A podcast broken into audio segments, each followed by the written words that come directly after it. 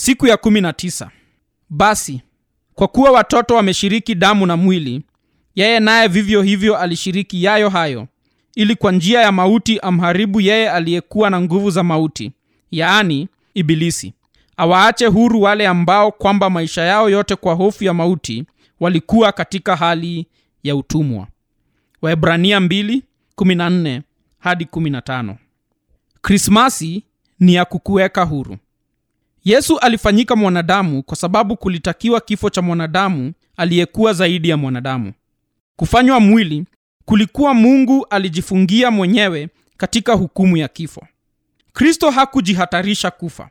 Alichagua kufa. Alikubali. Hiyo ndiyo sababu dhahiri iliyomfanya aje. Siyo kutumikiwa bali kutumika na kutoa nafsi yake iwe fidia ya wengi.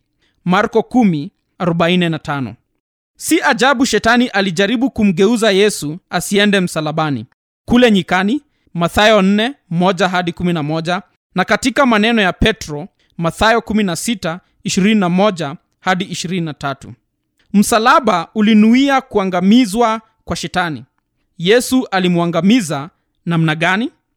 Waebrania 214 inasema kwamba shetani ana nguvu ya mauti hilo lina maana kwamba shetani ana uwezo kufanya mauti iogofye. Nguvu za mauti ni nguvu zinazowashika wanadamu katika utumwa kwa kupitia hofu ya mauti. Ni nguvu ya kuwaweka watu katika dhambi ili mauti ije kama kitu cha kutisha. Lakini yesu alimpokonya shetani hizo nguvu. Akampokonya silaha akatengeneza dirii ya haki kwa ajili yetu ambayo inatufanya tuwe na kinga dhidi ya hukumu ya ibilisi. Alifanya hivi namna gani? Kwa kifo chake yesu alifuta dhambi zetu zote. Mtu asiyekuwa na dhambi hawezi kuhukumiwa na shetani. Tukiwa tumesamehewa hatimaye hatuwezi kuharibiwa. Mpango wa shetani ulikuwa kuharibu sheria ya mungu kwa kuwahukumu wafuasi wa mungu katika mahakama ya mungu mwenyewe. Lakini sasa katika kristo hakuna hukumu. Uhaini wa shetani umekomeshwa. Udanganyifu wake wa ulimwengu wote umekwamishwa.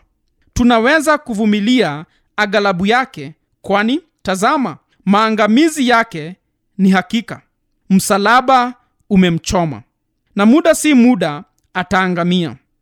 Krismasi ni kwa ajili ya uhuru uhuru kutokana na hofu ya mauti. Yesu alichukua asili yetu kule bethlehemu ili afe kifo chetu kule yerusalemu ili tusiwe na hofu katika maisha yetu leo. Naam bila hofu kwa sababu kama tishio kubwa la furaha yetu limeenda basi kwa nini tuwe na wasiwasi juu ya haya madogo? Tunawezaje kusema kwa kweli siogopi kufa lakini naogopa kupoteza kazi yangu la la waza kama kifo. Nimesema kifo. Moyo haupigi. Uko baridi. Umeenda. Si kitu cha kuogopewa tena. Basi sisi tuko huru. Huru kweli kweli. Tuko huru kuingia katika hatari yoyote chini ya jua kwa ajili ya kristo na kwa ajili ya upendo. Hakuna tena kufanywa watumwa wa wasiwasi. Kama mwana amekuweka huru basi utakuwa huru kweli kweli